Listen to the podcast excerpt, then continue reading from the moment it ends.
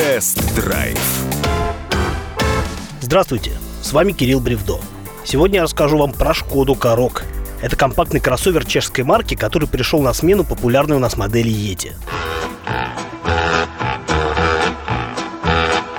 Jedu takhle tábořit Škodou sto na Oravu riskuji Projíždím přes Moravu Но Корок все же чуть крупнее своего предшественника.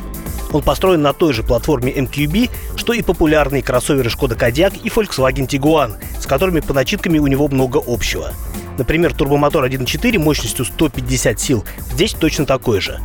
Правда, вместо робота DSG новинки сосватали восьмиступенчатый автомат, но для российских покупателей это скорее благо. Автоматическая коробка традиционной конструкции с гидротрансформатором считается надежнее при селективной трансмиссии с парой сцеплений. Впрочем, DSG у Корока все же будет, но только у полноприводных модификаций с тем же турбомотором. Пока же таких версий в продаже нет. Равно как и базовых машин с атмосферным мотором 1.6 мощностью 110 сил. Они тоже появятся у дилеров чуть позже. На самом деле, Корок не такая уж и новинка. В Европе кроссовер продается уже более двух лет.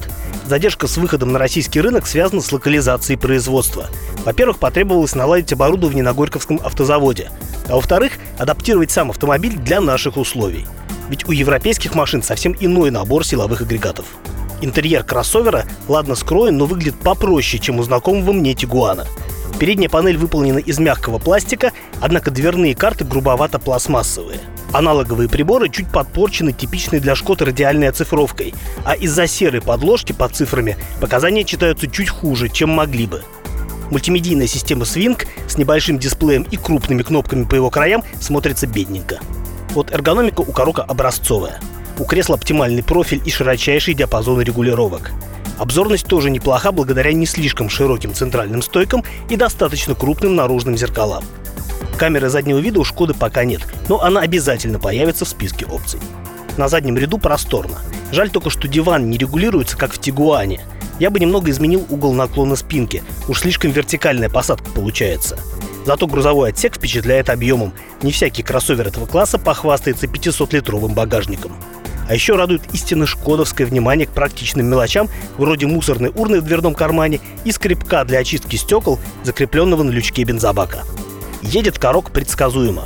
Динамика разгона неплоха, и все же автомат словно сдерживает пыл турбомотора. По знакомству с другими моделями концерна я точно знаю, что этот двигатель способен на большее, если в паре с ним трудится робот DSG. Впрочем, управлять тягой удобно благодаря линейной реакции на акселератор. Это хорошо. Плавность хода заслуживает скорее лесных эпитетов. Придраться можно разве что к грубоватой отработке неровностей с острыми краями до подробному воспроизведению всякой мелочи. Еще понравилось, как подвеска справляется со средними и крупными неровностями. Да и с энергоемкостью тоже все в порядке. В общем, удачная вышла Шкода. Но мне кажется, что с ценой чехи слегка перегнули палку. В небогатой базовой комплектации «Актив» новый корок стоит миллион триста восемьдесят семь тысяч рублей. Оптимально укомплектованный кроссовер потянет на полтора миллиона.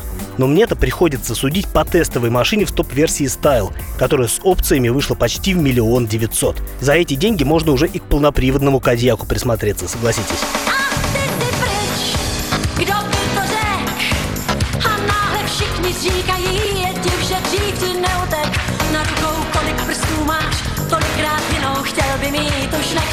С вами был Кирилл Бревдо, радио «Комсомольская правда». Рулите с удовольствием. Тест-драйв.